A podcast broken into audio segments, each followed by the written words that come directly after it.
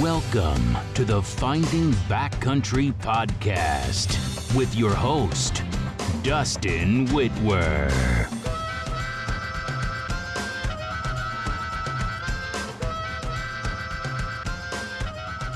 I am Dustin Whitwer, and this is the Finding Backcountry Podcast. Follow along on my journey of learning from the best backcountry hunters each week as we explore valuable information I use to find success in the backcountry. Let's get to the show.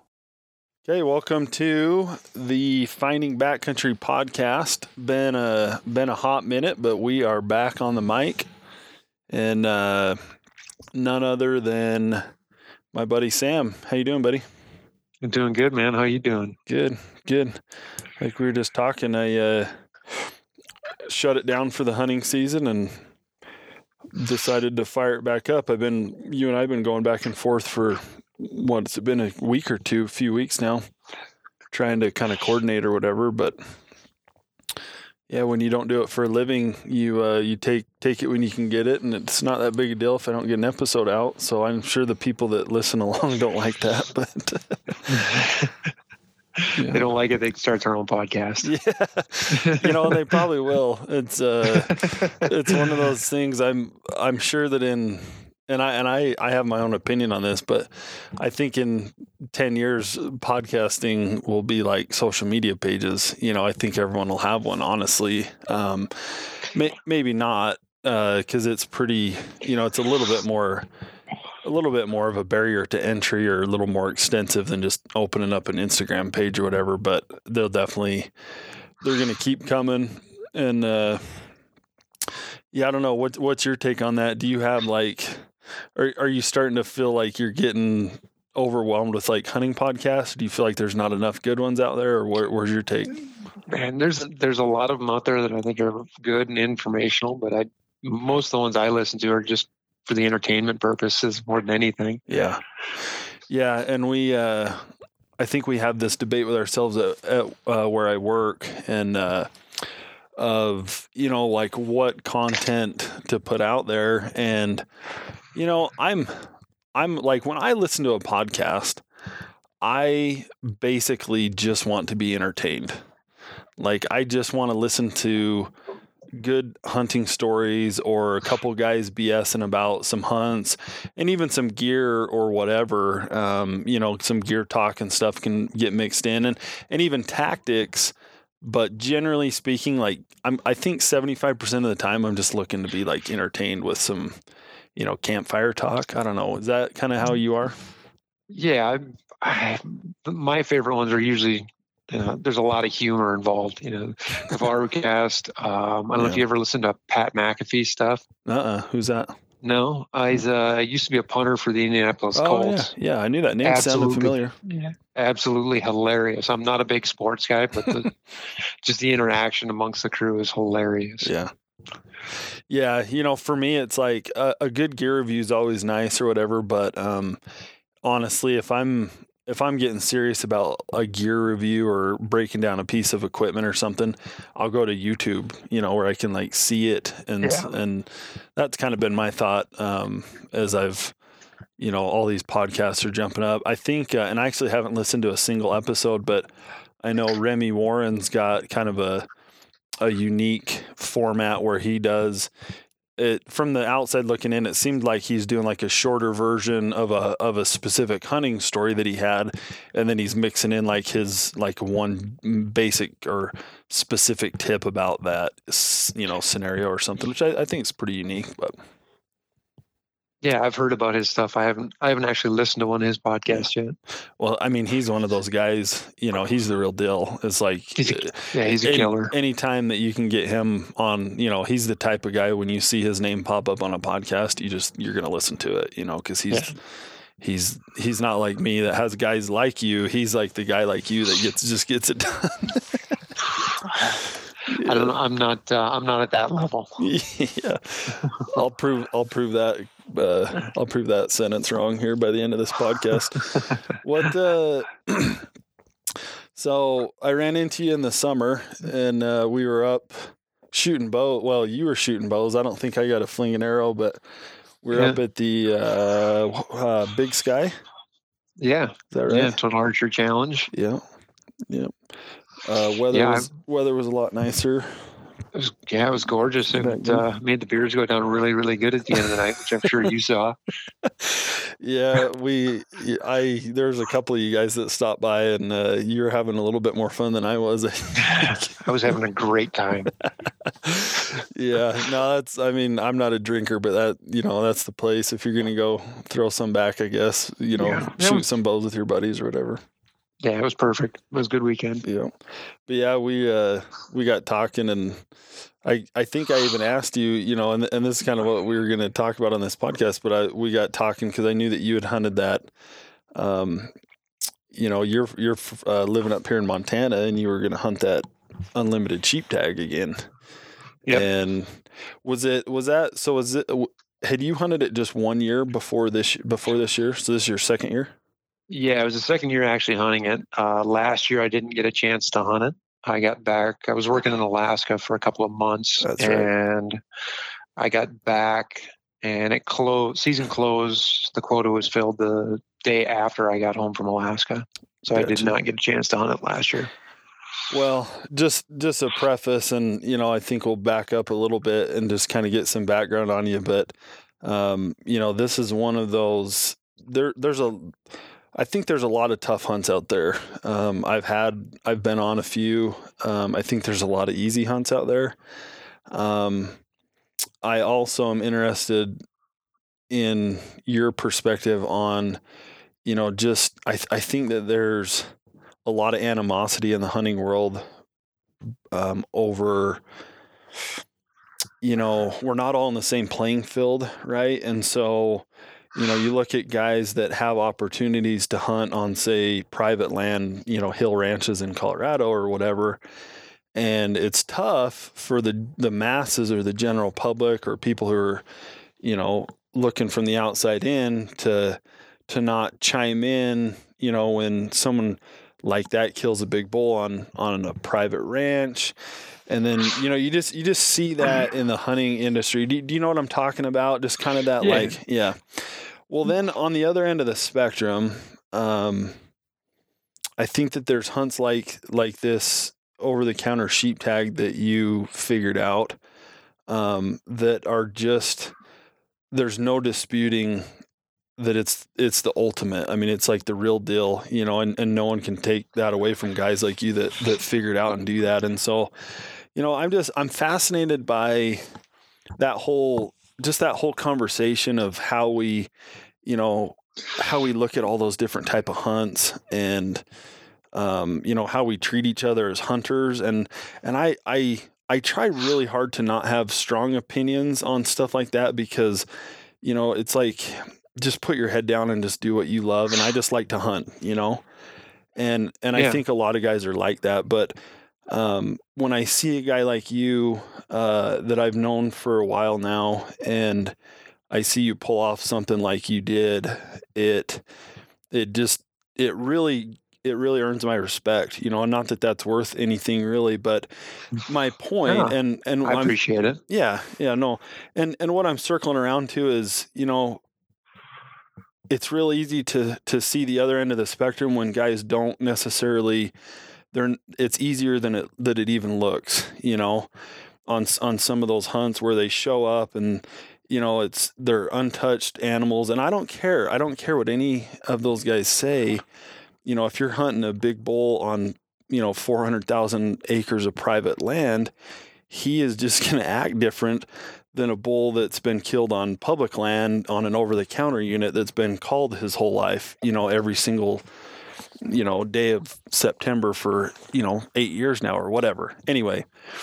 And so my hat goes off to guys like you. I want to get as much info out of you as I can here, um, and just get the whole kind of the whole story of how you went about this and how you conquered it, and um, just really try to learn. Uh, You know, I the other part of this story is I I grew up in Southern Nevada, and for years I looked at this hunt and I was just like, man, like this someday I would love to take this on, but it, you know, when it's a 15 hour drive from down where I was, it's really hard just for the scouting purposes alone. You know, you kind of feel like you have to give a hunt like this your full attention and just the logistics of all that made it really hard. Well, now I live in northwestern Wyoming and you know you probably killed this sheep not too far from where I live, you know, and so yep.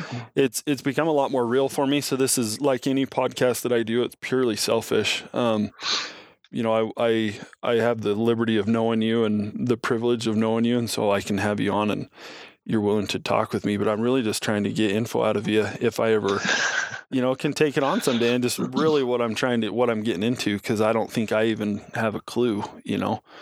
But so when when did this hunt? When did it get on your radar?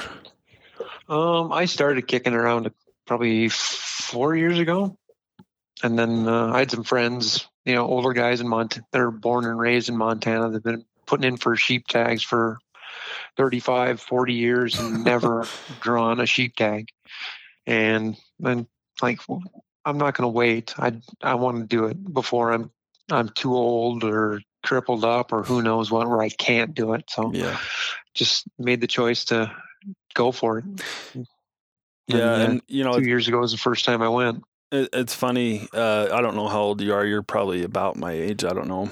Uh, yeah, I'm, 37. Okay, yeah, I'm 33. So we're we're right in kind of you know we're in our 30s, and it's funny you say that. I mean, my dad um, is who comes to mind when you when you mention that because he's you know he's. Uh, 50 he's probably 58 59 i can't i can't even i don't know but but he's been you know he's been putting in for sheep. He's probably got close to 20 points down in nevada and and he may never draw you know and when he yeah. does when he does like you said maybe he's 75 i i don't know. Um, there's plenty of guys that die with you know tons of points like that and never get their sheep tag um, so that's yeah that's uh you know, as much reason as any if you've ever thought about something like this. I think what is your um I just on dealing with or talking about the points real quick. What is your uh, opinion of you know, I've heard some so some of these states like Nevada for example, you can draw as many sheep tags as you can draw, right? And so every once in a while even though most guys don't ever draw a tag, some some people will get lucky and they'll draw one with 3 points and then once their waiting period's up, I've heard stories of people drawing multiple. You know, there's there's people who've drawn two or multiple sheep tags in states like Nevada, while these yep. other guys are like dying with their points. And I've heard, you know, the the uh, concept's been thrown out there of like it should be a once in a lifetime deal. Like, what's what's kind of your uh, opinion on that with like a draw tag at least? I, I think it's a t- it's tough. I mean, it's one of those things where I think if you stand back and look at it, it's uh, life's not fair. Not everyone is going to get a sheep tag.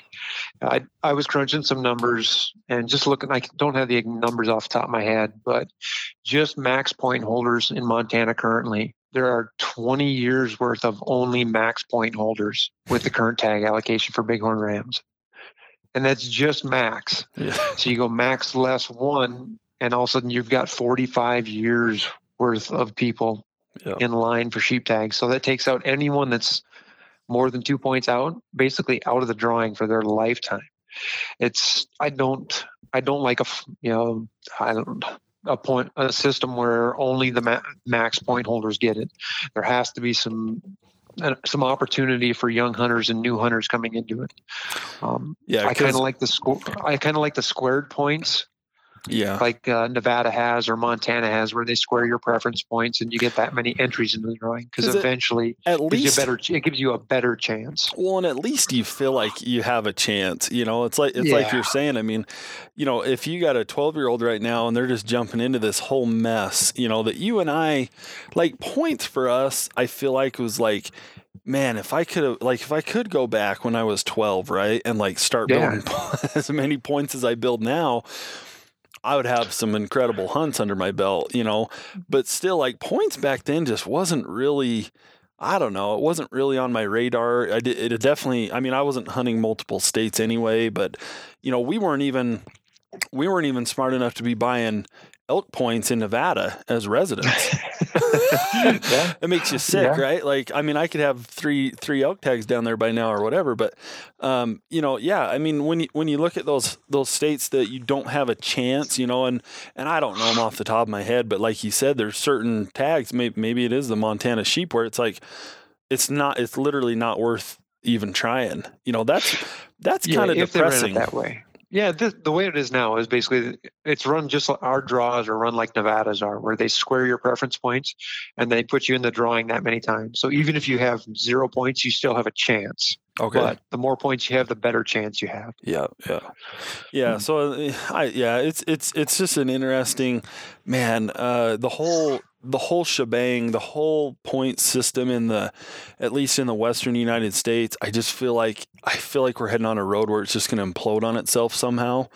Yeah. Um, you know, when you look at states like Colorado and they're they are trying things and then all of a sudden a year later they're you know, they're back up and they realize how stupid it was to, you know, make bonus points three dollars and you know, just like their states are trying all these things and the ones even the ones who aren't, the point creep, you know, like Utah. I think I was on Utah the other day and it was like know, I don't know, max points for some of these hunts in the West are like like 30 or something. And it's just like, geez, Yeah. man, like, what does that even mean? Like, uh, it just, and it's turning into this whole mess. Like, I don't know. Yeah, I, I think I like the kind of you know the model that Montana or Nevada has, but I don't like it as much as I do Idaho, where it's just a random draw. Yeah. Yeah. New Mexico, where Yep. it's like, hey, you know what? It sucks. No like, points. Yeah. No points, though. Every, Yeah. every year you put in for New Mexico, the best bull tag down there, it might be 1%, but guess what? It's 1% for everybody, you know, and Yep. that's, it at least keeps your, your attention, I think. But Yep. Yeah. Yeah, and you know, I, I think it comes down to you millennials just not realizing that life's not fair. I am pretty entitled. Uh, I feel like I should have every single tag, every single Yeah, year. exactly. Oh, life, life's not fair. Yeah, you know. And if you, It stinks, if you, what are what are you generation? What what do they call you guys? Like Generation Y or X or something? If you guys could figure Yeah, I out that we're going to get what we want and we're going to get it right now, It then doesn't mean I have to be happy about it. that's fine. I don't care if you're happy about it. as long as you're happy. Sound like a right. millennial. See, yeah, you're figuring it out. am I a millennial? I guess I am, huh? Yeah, That's okay. I think so. That's okay.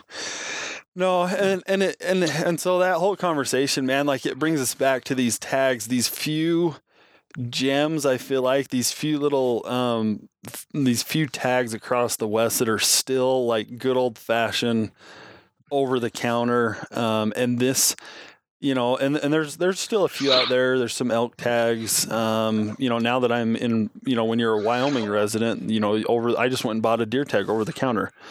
Um, that's getting pretty rare these days, even for for deer and elk. Um, and then you come across this sheep hunt, right? And I swear to you, like the first time that I read the words like unlimited Montana sheep tag, I was like, yeah, right. Like this, what I'm like, this is one of those like hoax articles or something like that. But but it's not, right? I mean, kind of explain what you're what you're dealing with here on the the logistics of this hunt. So there are five units in the southern part of Montana, kind of the northern border of Yellowstone Park, that are uh, an unlimited sheep tag. So you have to put in for a draw. It's not an over-the-counter tag. You have to put in for the draw, but you are guaranteed to draw a tag, and you can legally harvest a ram that is larger than three-quarter curl. Uh, they're all run on a quota. So as soon as the quota is met, season closes in 48 hours. So you've got an opportunity to hunt sheep. It might last uh, a day, and then this quota's hit. It might not close. You know, there's some units this year that are still open. Are they really? Yeah. Yeah. Um, okay, so a few things I want to um, dive into here. Um, when let let's talk about the draw aspect right there. You know, they they call it an unlimited, or you know, it seems like an over the counter. So the the draw period is what, it, if I remember right, it's like April-ish, May maybe. Yeah, it closes. I think I can't remember if it's May 1st or May 15th. Okay. It's one of the two. I'm gonna and I'm gonna put you on the spot because I I read this somewhere and and I don't I don't remember it in my mind well enough to recite it, but there's a way. Uh, well, talk about the the bonus point aspect of like the actual sheep draw and then this unlimited tag. Is it burning Hmm. your sheep points in Montana, or is there a way No, to you- keep your You don't have to. So mon- in you can elect not to use your bonus points if you already have bonus points okay? and actually go hunt the unlimited unit. And if you do not kill a ram, you do not burn your points. Oh, I see. And I'm I'm pretty certain. I don't want to burn anybody's points if I'm wrong on this one. Double check me, but Montana- fifty you can do it emails. 50 exactly. emails Well, next you will not. You, son will not me. Yeah. Uh, but in Montana, you no longer lose your bonus points if you miss two years. So you can do the unlimited hunt for two, three years in a row, and still keep all the bonus points that you do have. Okay. Yeah, I'll try and uh, I'll try and read up on that too. I and I'm I like ninety-five percent sure that's true. yeah, yeah, and it, it was something like that. That sounds right. Um, uh, I'm trying to. I'm really trying to remember how I read what I read and what if it was any different than what you just said. But yeah, so there there is there definitely is a way. I think you're right that you can keep.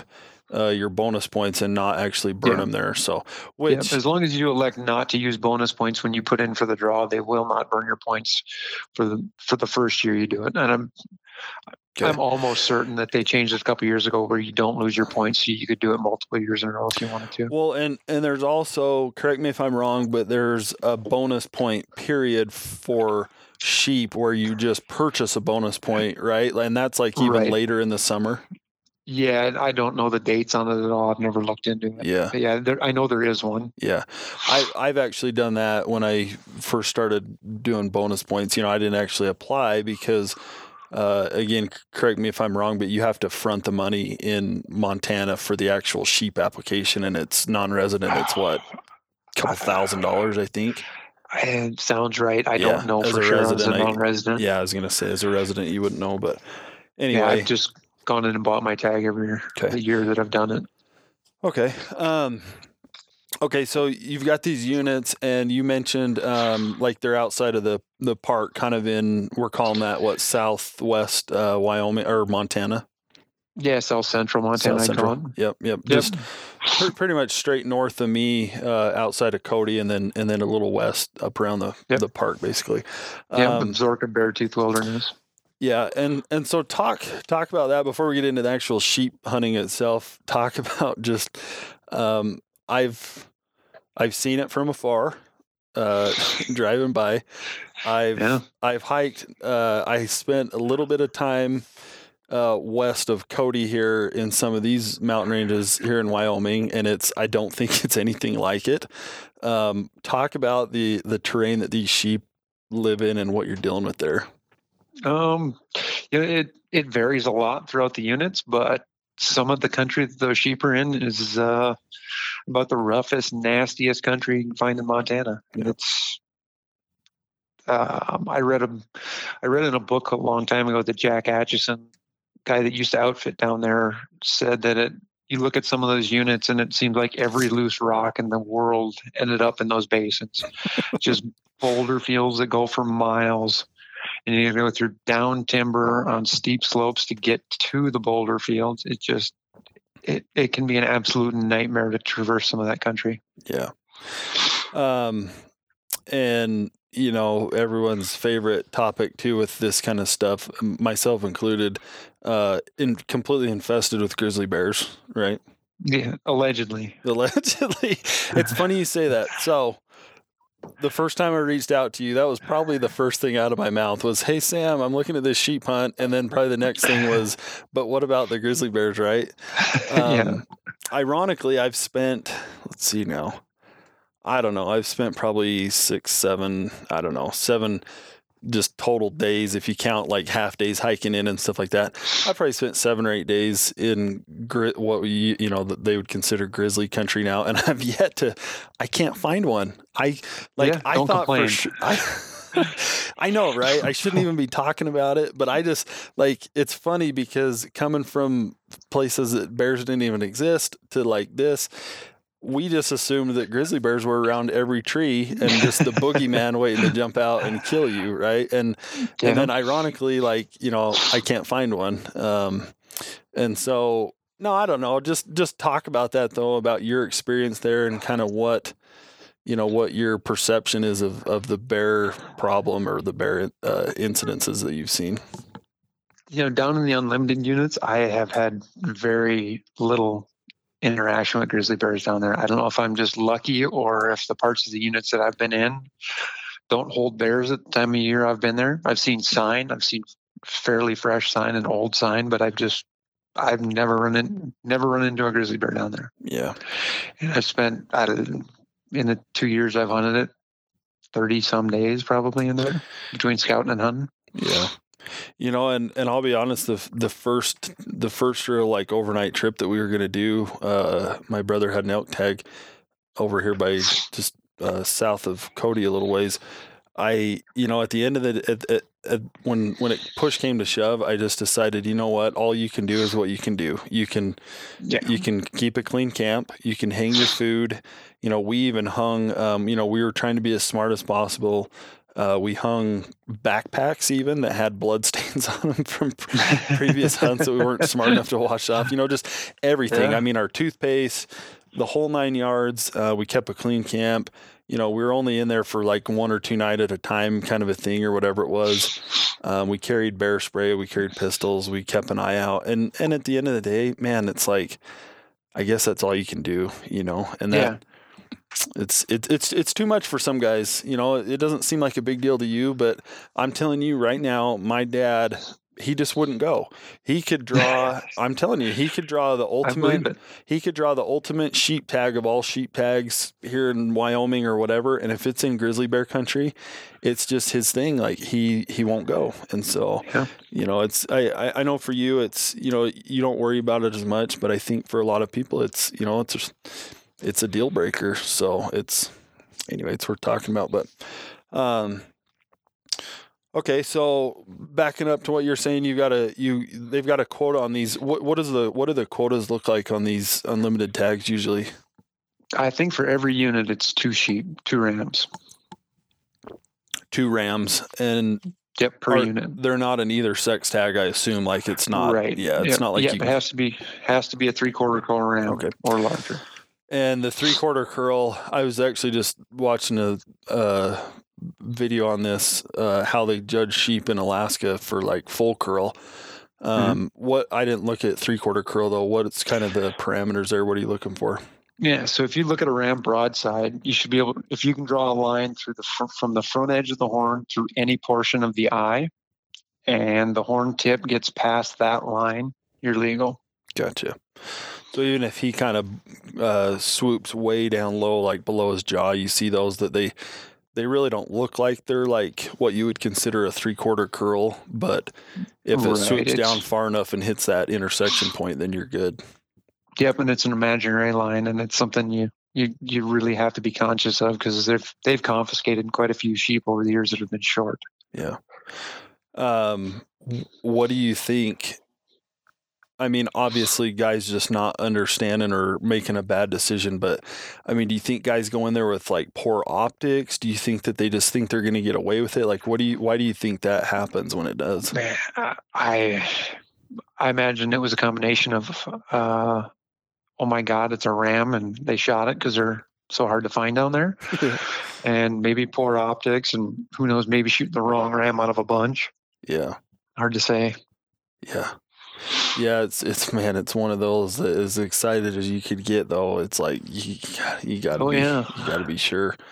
Um, You know, Yeah. So and and uh, checking in on these things. I mean, are you typically in cell service way up on those peaks, or do you take a like a sat phone, or what are you doing there?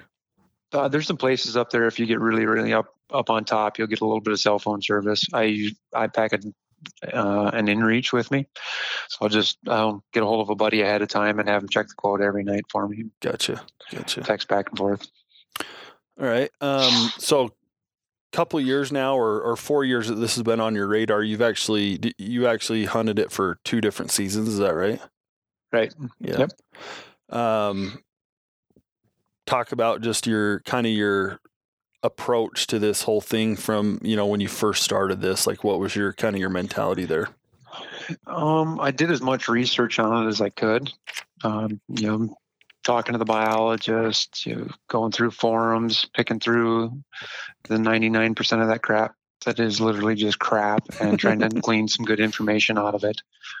Um, you know, talk to people that have spent time in the area.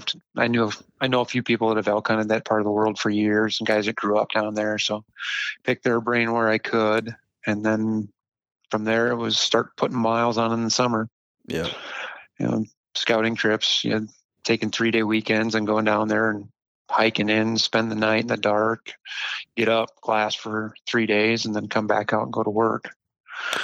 Did a, a handful of those and one big through trip that was probably a 50 mile hike through it. Took five days, glass and miles and miles of country, just trying to find sheep. Um, you know, do you do you feel like um and I I can't remember there's there's probably what half a dozen of these different units for this particular hunt. Does that sound about right? Five of them. Five. Okay. Five. Yep. I mean, and and definitely don't you don't need to spout off any unit specifically, but do you feel like there's consistently one or two that are better than the others, or do you feel like it's pretty like just a toss up from year to year? Uh, I think it's toss up from year to year. Know, the there's one I can't remember. It's one of the two in the 300 districts. Districts. It's 300 or 303. That's only a 10 day season. Um, that one I don't know. It's just not enough season for me to commit to it. But if somebody wants a short hunt, might be an option. You know, if they can only commit a week early in the season, that'd be a good option for them. But any of the other four, I mean, there's there's big rams that have been killed in all of them.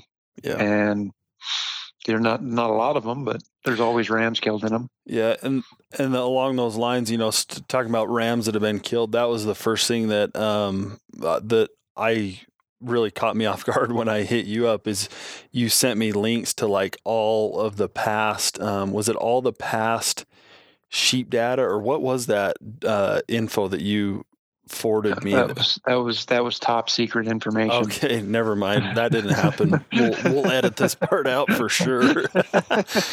yeah, no, I mean, it, it, and and like you said, it doesn't really matter. The point was, I mean, you know, there's info out there, and you're either yeah. into it or you're not. You know, and if you're yeah. just, you know, what what I'm what I'm trying to kind of circling around here, and the the the valuable thing to take away from this is, um, and I'll I'll mention one more thing here at the end is this is just not the type of hunt. This isn't like my Aoudad sheep hunt that I had in New Mexico where I sh- I literally showed up and had never been there and e scouted it a little bit and took me three days and I found some Aoudad and killed one. Yeah. Um, this, you know, and and and the point or the thing that I wanted to bring up is you told me last year I can't remember we were talking about something and you said, "Well, I'm actually only going to hunt this sheep tag." So you've I mean to kill this sheep, you literally committed to just this hunt and this hunt alone, is that right? Yeah. Yeah, I, my plan was I was not normally the last few years I've done an out of state deer tag or two a year and I'm since I started doing this, I said I was not leaving the state until I killed a sheep. Yeah. So I didn't didn't even put in for point tags out out of state. I bought points, and it just it takes so much effort just to find sheep. I think when I was scouting it that first year, I didn't see a single sheep, not a ewe, a lamb, nothing, until my tenth day backpacking in there. And it's just there's so much country, you just and there's so few sheep scattered out, and it's it's literally the needle in a haystack. Yeah. Well, sp- and speaking of that and my Aoudad hunt, I went three days without seeing a single sheep, and I was about ready to pack it up. And I'm like, "This is stupid, man! Like when you just sit in glass nothing on a hillside for just days like that, uh, it will absolutely test you." And so, what were you thinking on like day nine and a half of that ordeal before you had seen a sheep? Like, was there any point there where you're like, yeah, no, I'm done. Like, this is stupid. Well, no, I I was just going to be on to the next mountain. Just keep going. Just keep going. I mean, I had I had places circled all over the map that I was going to get to at some point. And if I didn't find sheep, I was going to keep going Yeah. until I ran out of time. Ran out of time, and then I'd start over the next summer and just keep going. Somebody's killing them. You know, you got to be Yeah. able to find them somewhere. They're they're there. Yeah. You just you got to be got to just keep going until you find them. Um, all right. So I, I feel like the, I mean, is there any, any details on these hunts that we're kind of missing that would be valuable to guys? Um, be in the best, absolute best shape of your life. Yep. um, Be ready for high altitude. high altitude. What, what are you talking? I mean, definitely over, Ten thousand. over 10,000 for sure. Yeah. Yeah. Um, around i mean you might you know you see sheep lower than that you mean you might kill a sheep at 7000 feet you might be at 10 5 Are you typically camping way above tree line? And if so, what do you do, um, f- as far as your food and like hanging food in that case? um i typically do camp at or above tree line just because it's easier to get to a good vantage point more than likely you're not going to kill a sheep up there but you can see them from there Yeah. um and i'll usually just throw my food in a dry bag and hang it up in a tree next to where i'm camping somewhere Yeah, gotcha. Um, any like weird pieces of gear that wouldn't be a normal piece of gear that you would take on a hunt like this? Like I don't know what even like crampons or like uh, repelling rope or anything that's like super spe- specialized like that for this hunt. you know, if, if a guy's going to do, if a quote is still open, you're going to hunt into like second half of October into November. Yeah, crampons, crampons, ski goggles, snowshoes. I'm not kidding. it's it's a different world down there. It reminds me, I don't know if you saw that video that I posted of my brother. And that was literally, I mean, we're talking October 3rd or whatever Yeah, in Wyoming. But I mean, we were in sideways blizzard, 40, 50 mile an hour wind of just, you know, and he's just bundled up like just his eyeballs popping through. Um, yeah. That's October 3rd. Like this country is is capable of absolutely destroying destroying you yeah. at any yeah, time of the year. Uh, It's no joke. You can, think it'd be easy for somebody that's not prepared to get killed in there. yeah, yeah. This this uh, definitely should not be someone's first backpack hunt. Um, No, no, Yeah. no. if you let, hmm. let's let's back up. If you're even considered like what the right backpack gear is to take on something like this, you shouldn't. Don't go. Yes, yes. If you're not sure, if you if you've never done one before, don't. yeah, that's don't. your answer. I was listening to Snyder today. and he was talking about archery and he said he was getting these questions from guys like how do i i can only get out to 75 yards of my archery tape. How do i be able to shoot? My buddies want me to shoot 100 yards and i don't know how to get my bow to set up to do that. He's like basically okay if you're already asking that question you don't have the technical like you don't have the technical knowledge to be shooting that far anyways Yeah, or the ability. or the ability to be honest. Exactly. yeah so just don't mess with this sheep hunt but okay um uh talk, talk your weapon system real quick and then we're gonna like i promise we're just gonna jump into the kind of the story of you know just a a legit story here of shooting and finding sheep but i'm just trying to Cool. get some of the technical stuff out of the way Yeah, so I I was shooting a Cooper 92 or super, that lightweight backcountry rifle they Mhm. build in a 6.5 300 Weatherby. yeah And I was shooting 130 grain Barnes triple shocks through it, uh, just a hand load. And then Swarovski Z5, three and a half to 18 with their ballistic turret for a scope on top of it. um I, what was your what's your effective range you figure with that with that setup um, I'd shoot comfortably to four and a half, five. Okay. And then, I mean, is that about what guys? I mean, it. You know where I work. I, I'm always of the opinion, Oh, like yeah. as far as you can, you know, it, it- the the further you got an effective range, the better, because you just never know. That doesn't Yep. mean that every. Don't mistake me. Everyone's effective range is not should not be a thousand yards. It's like the archery thing, right? Like even mine, I don't shoot that far. Um, but what would you what would you recommend to guys? Is like from what you saw, what would be your average shot distance? Is that four, four fifty? Yeah, I think if you're comfortable out to four, four fifty, you should have you shouldn't have too much trouble. Yeah, that's just you I know. think you're a lot better off getting closer if you can. Yeah. Yeah. All right. Um okay, so let's let's jump into this. So you you spend that first uh, summer scouting it, kind of you know walk through that and and wrap that up, and then to the point of like that first uh, you know go through that first season of hunting and kind of how that all went down. You're gonna ask me to go over that again? No, the, the I, just, actual I just got I just got over crying myself to sleep about this. the first. Oh man, I, I know, I know, I know what you're. Let's just get it out in the open. So you, All right, all right. So, so the first year I had the tag, um, I can't remember how many days I scouted 10, 15 days or so. And I went in four days before the season opened. And first morning I spotted the ram that I went in there looking for that I'd seen in August. And I sat on him for two days. And the short version is a blizzard rolled in and two days later, two and a half days later, it stopped snowing finally, and there was two to three feet of snow on the ground on September 16th. And I was still up on the mountain, and glassing as the storm broke, and the Rams popped out 200 yards from where I'd last seen them. so I mean, hold hold on, hold on. Go so ahead. you hunkered down for two and a half days, basically, yeah, in a Yeah. blizzard. Like, Yeah. how how often were you leaving the tent in the middle of all that?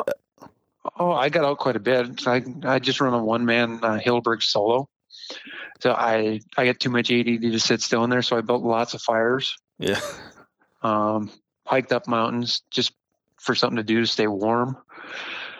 So yeah, I was yeah, I spent a lot more time in the tent than I wanted to. I was getting ten or twelve hours of sleep a night, which is well, night and day, I guess. Yeah. it was that was really nice. But yeah, pretty much hunkered down out of the snow for a couple of days.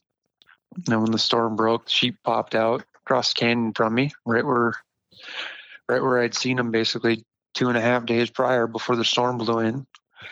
And I made the mad dash over there, got set up, and proceeded to miss uh, the biggest ram in the bunch at 400, I think it was 432 yards.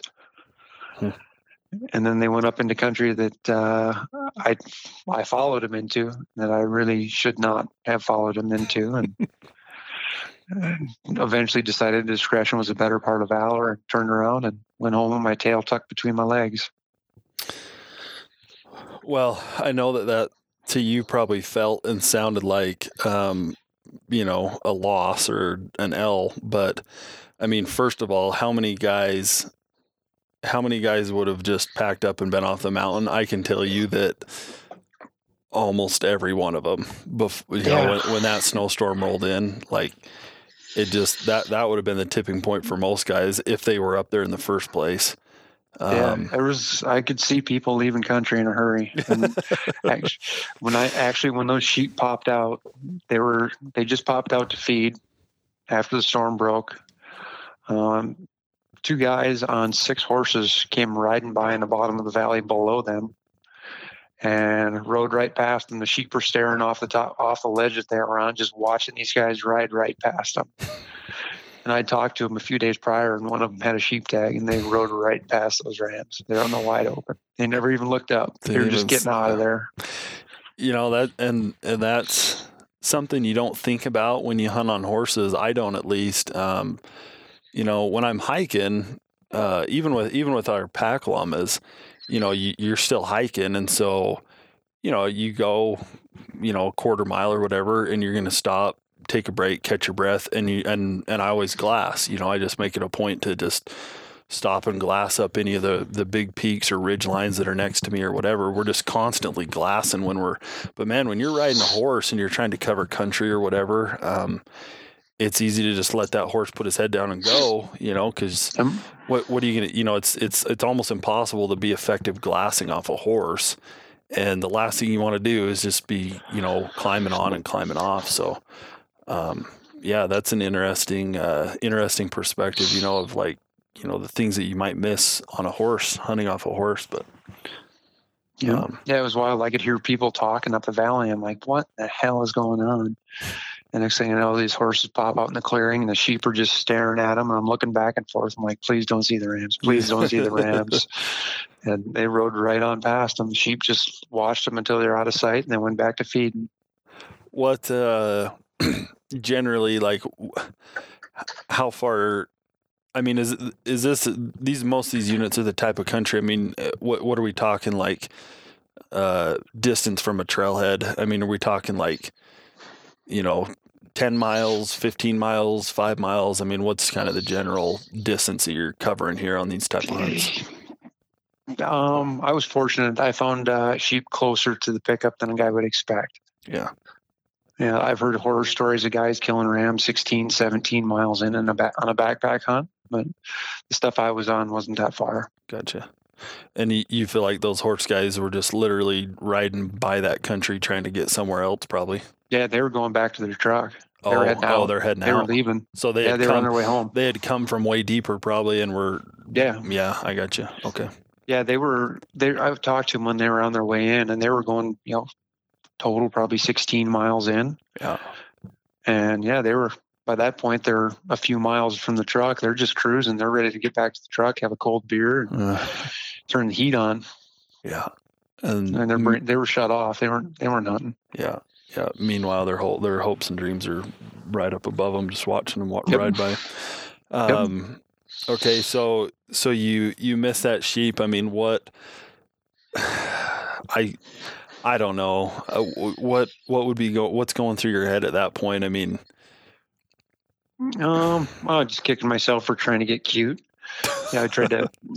honestly, I tried to shoot him in the front shoulder rather than just. Yeah, he was quartered away just a hair, and I was. It was broadside enough that I thought I'd get away with a shoulder shot and anchor him right there, rather than just being safe and aiming for the middle of the lungs and killing him, and just kicking myself for making a dumb decision more than anything. Our experience with desert sheep, like down in Nevada, where we've I, again very very limited, and I, but I know a few guys who have hunted them, and I've gone on a couple hunts. I did technically shoot. Uh, I'm looking at her right now. Uh, a desert ewe. Yeah. Uh, That's a pathetic story if you've ever heard me tell that. But we were always told that these like the desert sheep at least are are actually not tough at all when it comes Yeah. to you know they've got a bullet in them and so you know guys would tell us stories about getting a bullet in a sheep in their you know for whatever reason they you know they don't hit them clean or whatever um, and they just get one in their leg or something and the, they'll just bed down. You know that was always the story that you'd hear. Is that i mean is that what you've heard about bighorn sheep or do you think that's foobar I've never seen, I've never heard of them being super tough. You know, there's always Yeah. the exception to the rule, but uh, I've never heard of sheep being overly tough. Yeah. Yeah. And and like you said, I mean hindsight's always twenty twenty, but you you know, Yeah. you're just like, why didn't I just get one in him? Yeah, that's tough, man. Yeah. Um so did you how much more hunting did you do that the rest of that year? Uh, I bailed that day, and then I went back in a couple weeks later for like three days. I think I was in there, and the only living thing I saw was like two squirrels and a porcupine. so it was a, it was a lot of snow and it was cold. But there was there was I couldn't find anything alive in there. No deer, no elk, no sheep, no goats, nothing. It was a ghost town. But that was about the that was the last time I went in there was a couple weeks after the first trip. I think it was uh, probably late October that first year I went back. Yeah. And I, I know you and you're not like you don't need any more motivation. Um, you're just you know, you were dead set on this, but how much of how much of that experience played into just absolutely getting after it this year and, and getting it done when you did? A lot. And then having two years to stew on it. Yeah. yeah. Yeah. Yeah. I was gonna I was gonna keep going. I had I didn't have a lot of time to hunt uh, with work schedule. I had I had nine days and I was gonna make the most of it. I had nine days worth of food in the pack and I was gonna stay as long as I could. Yeah. All right. So let's let's get to the because uh, man, it doesn't matter what the score is at halftime. It only matters when the clock runs out. You know, and in my opinion, like you know, you you stuck with it and you got you got it kind of handed to you in the first half of the game, but then you came back and uh, and and uh, you know you came out on top. So talk talk about this this year and kind of how your you know your summer scouting changed and what you did there. Well, my summer scouting, uh, I didn't scout at all this year. So that was a big change. so I was going in blind, which is never a good option, but way work worked out, I just I couldn't get away to do it. So I went in on the tw- September 12th, and the season opened on the 15th. So I had three days to scout before the season opened to try and find a ram, and I found I went. I basically went back to the same place where I'd missed that ram, hoping that either some other sheep had moved in or a couple of the other young rams that I had seen in there were now legal. So I went in there, and there's already a couple of people camped close to where I had camped the year before, and they were glassing some of the same country. And I glassed for two days, basically daylight to dark, from a couple of different vantage points and so turned up two young rams handful of ewes and lambs in one bunch and that was it for sheep a few elk running around and that was it. So day before the season opens uh, i was satisfied that there wasn't a ram in the basin that i was looking at so i decided to leave. So i bombed off the side of the mountain. Rather than rather than take the trail and make it easy getting down i just beelined it off and then beelined it up the other side. Got up on top on the other side, glassed until dark. Couldn't find any sheep. Got up in the morning, was opening day, and hiked my butt off and glassed all day. No sheep. I'm not a ewe, not a lamb, nothing. Uh, my last resort was I was going to go sit out on the hillside that I had seen sheep on every time I had scouted in there. And right in the middle of that hillside, there's a big rock outcropping. So I climbed all the way out in this rock outcropping, and I'm just sitting there hanging out, glassing my butt off. Can't find anything. Can't find a sheep. I can see mountain goats a couple miles away, and it's like 20 minutes before dark, and I've been glassing for three or four hours, and I. I'm like, well, I'm out of water and I got a half a mile to get to water from where I'm at. So I was getting, I stood up to load my pack up and put my spotting scope and tripod and all that stuff away.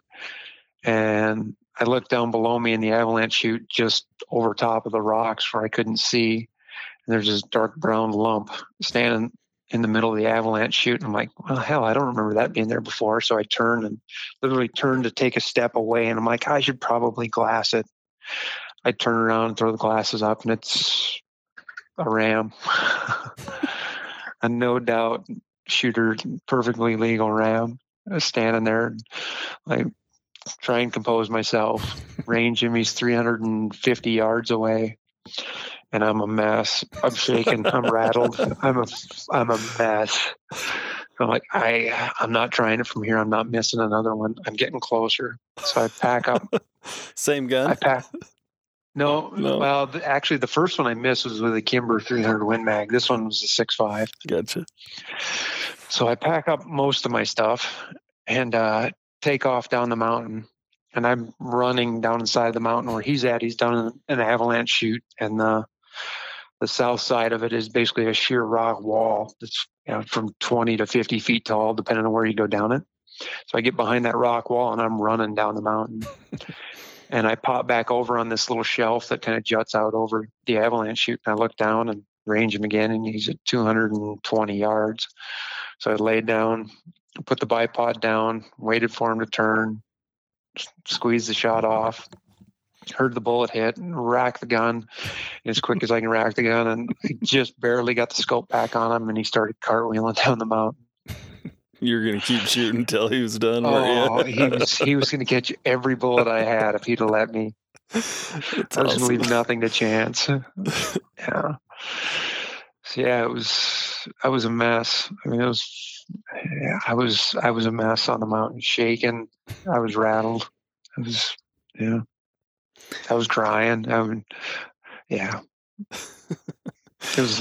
It was a lot that went into it. It was Well- a pretty unbelievable, unbelievable moment. I think when I uh, when I saw the picture for the first time and and had realized, you know, like, I mean, because I had known that you had hunted the couple years before, and like it almost had left my mind though. Well, that, I mean, just just you know, for the because we had talked, I think, a little during the summer about it, but you know, it just Yeah. kind of you, you just go about your own hunting season, and you don't. And then it, I saw that picture, and it just like I about started crying for you uh, you know, because I just knew, I just knew how much, uh, a how much it meant, and like how what you had gone through. Um, I didn't know, but I, you know, I have a pretty good idea, and Yeah. so that, that's awesome. I mean, talk about just, you know. It's the cliche like you can't kill them on the couch or you know you can't you know you got to be there to whatever but but it's I mean how true is that like you just you know you got to be on the mountain and and a lot of times you won't there just won't be sheep or there won't be deer or there won't be elk and then other times you'll stand up and there's one standing in the rock slide behind you you know Exactly. I was just, yeah. I mean, it was a lot of luck, but uh, I, I wouldn't have known that sheep use sheep always use that hillside when I was in there scouting it. So it's not like it was. It was obviously there's some luck involved, but yeah, it just you know putting the time in and knowing the right place to sit, or just getting blind ass luck and sitting down in a random spot and killing them. It just you put enough time and eventually you get lucky. yeah no you don't man like you know and and, that's i mean You put enough time in in the right places. Yeah, you know, dri- driving the guys who dro- drove roads when we were growing up, and you know, there was a guy in our town that like knocked down this monster. Like, you know, we didn't really score back then, but all that mattered was was he 30 inches or not. But you know, just this monster buck um, on the road, and this guy wasn't a real serious hunter, quote unquote. You know, and he didn't definitely didn't get after it, and you know, he killed one. He killed this buck literally just crossing the road in front of him, and that's luck. Like, and you know what? It only happened once, and it Yep. you know it's that and that's it you know it, it only happened once. And you know even though you missed that other ram i mean you know the fact that you had two legal rams on two different years uh, in your crosshairs alone on a hunt like this i mean it's it's it's not luck man. Like i refuse to let you um i refuse to let you you say that about yourself because it's the opposite of that. Um and so yeah i was this is a uh, rare time. I'm trying to be humble. Don't ruin this for me. yeah. Rare, whatever. Yeah. No, it's just it's so it's awesome, man. Like the the longer that you do this, um the less I don't want to say the less, it's just the more you care about seeing your your friends and your buddies pull stuff like this off, you know, or whether you're there or not, you know, you get the the pictures and you know, I mean, when you're when you're 16 and you see your buddy killed this huge buck, let's be honest, like you're just pissed that it wasn't you, you know. And but when you're 33 and 35 and 40 and 42 and whatever, I imagine, you know, the older you get, the more the more joy you just find in getting in getting pictures like this from your buddies that have pulled stuff like this off and you know whether I ever get up in there or not it's you know I'll ride your coattail clear to the end of just like hey I know a guy who killed a sheep on the unlimited but, You'll get one. You just could put the time in. You'll do it. man it's it's like you said I think the biggest hurdle for me is is all those other tags you know and it's like Yeah. it's uh it's tough you know like i i've learned a lesson from my brother killing mule deer you know and again this is super cliche but you know you can't kill the big one if if you're or if you're always pulling the trigger on these small ones you know and at some point you just have to pass you know you, you have to learn how to pass and Yep. um, you know, and and even even not be afraid to eat a tag um, to some extent. And it's the same with the sheep hunt. You know, you it's it's different, but it's the same. You have to literally be willing to uh, pass on some of these other hunts. And you know, as long as I'm, you know, chasing Aoudad down in New Mexico. Like, you know, it's just, it's just that's you know that's where I put my priorities, and it'll it won't happen until I get serious about it. But yeah, um, I do, I love it because it keeps me from having to go archery elk hunting. It's perfect. I don't have to chase those big stinky things. Big stinkies, yeah. Yeah. Yeah. yeah. Well, that's the only time the elk are really supposed to be hunted. I've found is in September with a bow when they're bugling. Um, every other time just sucks, man. like, oh, I don't know. I really enjoy shooting elk with a rifle. Yeah, i would never done it before last year, and I'm, I'm really starting to warm up to it. It's it's way more fun than bow hunting. Well, you know how it is, man. Like when you've bow hunted for an extended period of time, it's it's liberating to shoot anything with a rifle. Oh, um, it's so nice to get to 300 yards and just tip them over. Yep. And I don't care what anyone says. It's just, it's more fun, you know, when you yeah. like, yep. No, you get a screaming bull in your face, you know, at oh, 15, yeah. 20, 30 yards or whatever. There's, there's not much that amounts to that. And you've got a bow in your hand and you're sitting behind a pine tree shaking, but yeah, um, the, the rare occasion where it works out is pretty yeah. unbelievable. Yeah, it's true. You know, it, speaking of like shooting stuff with rifles and you know bow hunting and that whole deal, it's you know again I I hear stuff and I you know I have my own opinion about everything, but um, you know this this whole cons- this whole perception that uh, you know rifle hunting's not hunting or you're not you're not as as talented of a hunter as like a bow hunter and then you know a bow hunter that shoots with a compound's not as good of a hunter as someone who shoots with a trad bow and you know this whole this whole thing that goes on and you know if we're for me it's like the size of the animal has to come into consideration at some point. You know what I mean? And and so like yeah, if you're a guy that's just out tipping over two points um, with your, you know, your uh, rifle at 400 yards, like that's it's not a challenge. You know, there's a reason like that's the first type of animal that you shoot when you're growing up. Is like, you know, the first two point that you see. Um, but you just you know there's there's always an intersection there of like you know, the size of the animal has to come into consideration because it's, you know, I don't care if you're hunting them with a missile, you know, or a bazooka. Like if you're go go and try to find and hunt a big mature mule deer, you know, 180 plus, or you know, a big bull elk, you know, 350 plus or whatever. Um, I don't care if you're hunting with a rifle or not it's it's extremely tough. You know, ask those guys that are doing it, like the Robby Dennings yeah. and the Jason Carters, and you know those guys that you know that consistently hunt and find mm-hmm. those big bucks. You know, and they they might I, be doing it with a rifle. It doesn't matter.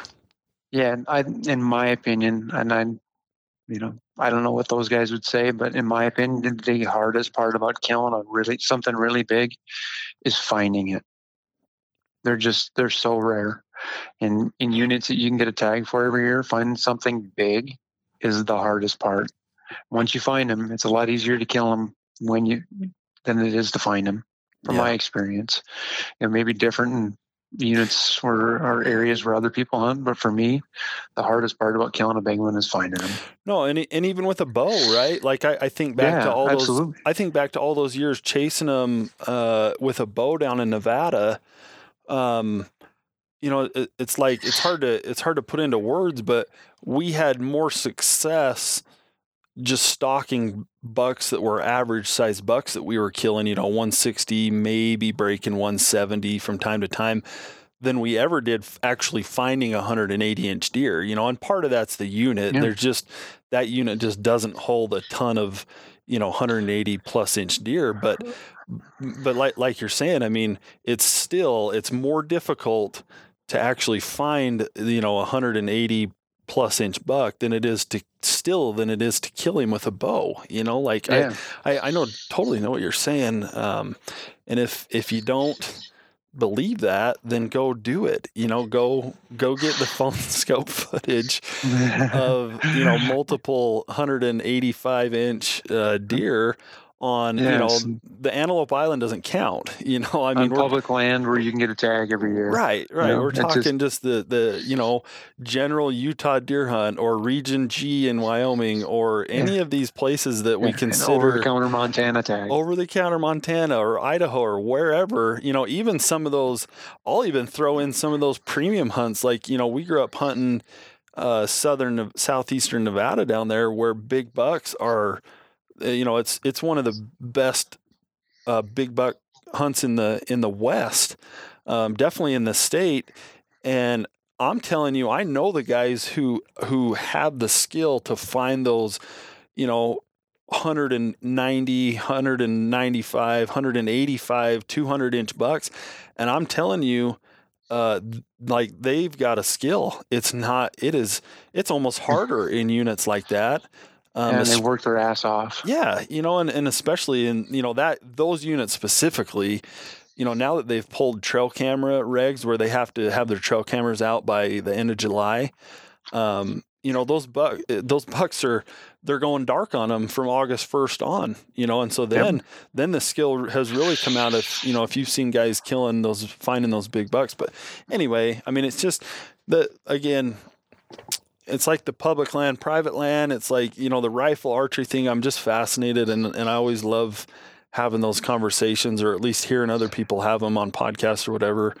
Um, yeah. I, you know, I think it comes down, unfortunately, I think it all, a lot of it boils down to ego, trying to, somebody trying to eh, build up what they did compared to what somebody else did. Yeah. I, I don't, I don't understand the argument. Do whatever you want to do. If it makes you happy, do it. Yeah. I'll do what I want to do.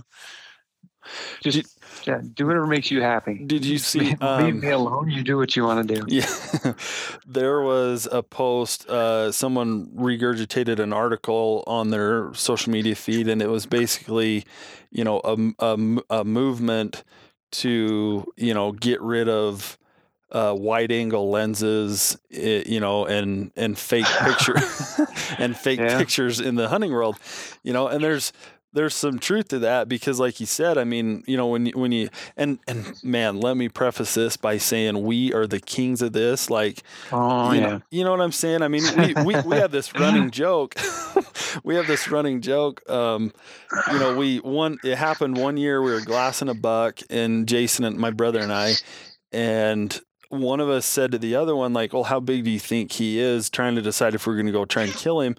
And I, you know, I don't know even who said it. Like, oh, he's probably, you know, he's probably only 160 inch deer, you know, honestly. Um, and then one of us said, well, how, after a few, after a few minutes of looking at him, uh, how big do you think we can make him look?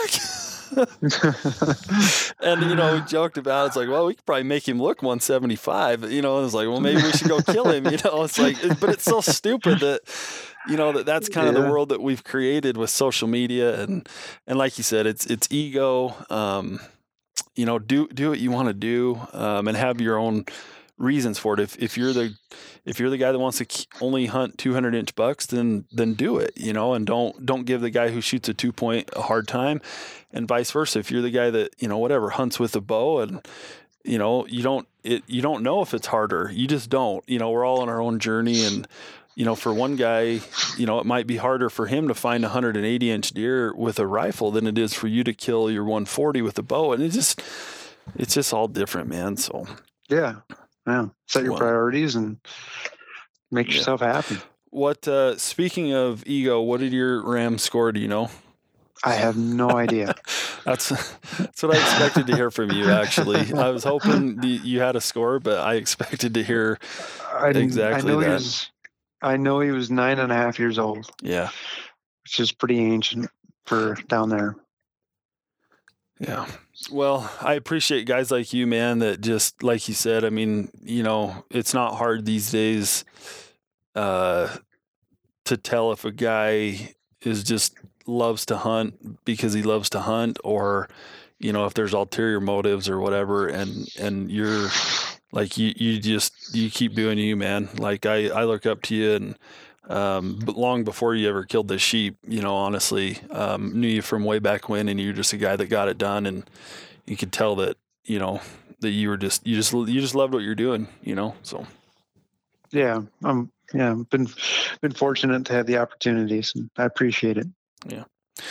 Well, there, I'm sure there's a million other questions I should have asked you, and if anyone has, you know, any specific, I mean, uh, Sam, you might actually be the well, besides like my brother and Corey, you're probably the only other person that's been on multiple times. So, oh man, you, we've broke the barrier now. I don't have a problem having you on three, four, five times, whatever it takes. So, and I feel like I'm talking to my mom. Somebody's telling me my, I'm special. Yeah. yeah. Well, hopefully one of these days we'll share camp with you, and you know, if not, yeah, for we'll sure, just, we need to. Just keep uh, keep following on your Instagram feed and wait for a cool picture. So. Yeah, I need I need to burn some Wyoming points here in the next seven years until I can go sheep hunting again. Yeah, yeah.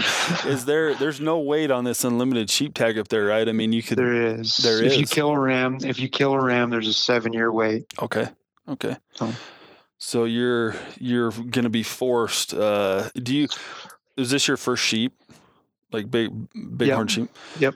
I mean, is it true what they say? I mean, are you just like legit addicted? I mean, you just can't get enough now? ah, I before I even killed mine, before I even hunted for mine, I knew I was tagging along with friends that had tags, and you know, when I was in Alaska last year chasing Dall sheep with you know, clients, it was yeah, I'm hooked. I was on I was on three sheep kills this year, not two count, two other than mine. So yeah, um, it's bad. I need to make more money so I can afford to go. yeah. Um, let's wrap up with like like give me just like and we've we've brought quite a bit of value here for guys who are interested in stuff, but just summarize with like, you know, you know the cliche question of like, you know, three things that, you know, are gonna, you know, make a guy successful on a hunt like this, or just kind of your your two or three things uh, that someone needs to really consider uh, to be successful for a hunt like this. Um, I think the three most well, the three most important things in sheep hunting. Uh, one, you have to be able to, to climb. You have to be able to shoot a little bit, and you have to have the gear to do it. Um, ultra lightweight has has its place, um, but ultralight does not have super ultralight stuff that you're sacrificing durability does not have a place when the weather goes to hell on you. I uh, I've broken way too much of everything of super lightweight gear. That yeah, you can compromise a little bit, but there's certain things where you just you can't afford to compromise. Tents, uh, sleeping bags, packs, durability absolutely matters. I've smashed a, more dollars worth of those things in the last three years than I care to remember Yeah. just because I wanted to run super, super lightweight stuff, which happens to be super, super expensive and it doesn't hold up. Yeah. It's uh yeah, it's so true. Like talking about tents. I mean, I had a hundred dollar Eureka tent for years and years, and that thing was heavy. Um, and you couldn't I, I think it's still in one piece today. Like you could not destroy that thing if you tried, you know, but yeah um oh talk real quick. Um sorry, I'm backing up here, but talk real You're quick good. about your optics. Um I think you know that's speaking of gear and Yeah. buying the quality. I mean, that's got to be a key Yeah. piece on a hunt like this. Yeah, I've got, I was using uh, Swarovski 10 by 50 ELs, and then I'd run those on a tripod. I just had a Vortex tripod that is still up on the mountain. I uh, happened to forget it once I saw the sheep, and I said I loaded up most of my gear. Tripod didn't make it down. So if anybody finds a rattle canned uh, tripod in the unlimited units, I would uh, really appreciate getting that back to me. Um, and then a Swarovski 20 to 60 angled spotting scope, uh, 65 mil. 65. So Yeah. I just picked up the 85, and I think you know my next uh, it's that ATX system, so I can kind of you know mix and match. Yeah. Um, You think that 65 is the way to go for like kind of that ultimate lightweight sheep type setup? Yeah. Yeah. mm, Yep. You yeah, were- especially for sheep, especially for sheep hunting. You know, for the kind of sheep hunting I was doing, um, you don't. I don't need to see that much detail. If he's that close, if he's close enough to not being legal or legal, that I can't tell with that spotting scope, I'm just not going to shoot him. Yeah. You know, if a guy is trying to tell the difference, you know, say he's got a Missouri Breaks tag and he wants to tell the difference between a 190 and a 195 ram, or he's not going to shoot it. Yeah, I think having the bigger spotter is worth it, but it just depends what you're looking for. I think it's the same as you'd see with mule deer. I mean, if a guy wants a, he's happy with a 170 inch buck, you can tell that with lower quality optics versus, you know, he has to be 200 or better. I think you want to see as much detail as you can. Yeah. Um, have you ever gotten into the 15s on a tripod and why like kind of what's your thought there between like 15s and the spotter um i've played with them on a tripod i just i like the bigger field of view of 10s just to locate and then i'll get the spotter on it i don't really glass all that much with the spotting scope looking for animals most of my glassing looking for animals is with the binos and then i'll swap over to the the spotter yeah yeah, you know, I, I, I think of when we go our setup for optics, and my brother, um, you know, eh, honestly, depending on the hunt, but generally he will only pack those 15s. You know, he's got a pair of the Swaro 15s, yeah. And he'll pack those over a spotter a lot of times. Now, a lot of those times I have the spotter, you know, so we still have a spotter, um, you know, but and and on a hunt like this where you know you've got to be able to tell that you know hey that's that's a legal ram or whatever you know the just the distance you know you wouldn't yeah. want to i think the 15s are great for picking a lot of stuff up within a certain range but you know being able to to tell if that sheep's worth going down you know two canyons over from a mile and a half you know you're probably going to want that spotter um, with yeah. just a little bit more zoom power but um, yep yeah, there's yeah, no there's no right I answer go in there right? without a spotter. Yeah, there's really yeah, like every hunt, you know, the, I I think there's a right answer for like specific hunt, you know, for like a sheep hunt like this. But man, just generally you, you they're like shoes, man. Like you've got to have a different you almost have to have a different optic setup for a lot of different occasions, but Yep. Yeah, I, yeah, there's no right or wrong answer. It's everything is situational. Yeah. Yeah. Like I never take a spotting. If I'm elk hunting, I never take a spotting scope. Yeah, right. Never. Yeah, it's like. Yeah, it, oh, it's a bull. It's legal. I'm going to go shoot it. Yeah, yeah, yeah, mm. yeah. And if you, like you said, I mean, if you drew your, you know, Utah premium rifle tag, uh, you know, and you're a guy that just has killed, you know, 17 360 bulls, and you you have to have a 400 incher, then it's like, okay, maybe, yeah. you know, maybe.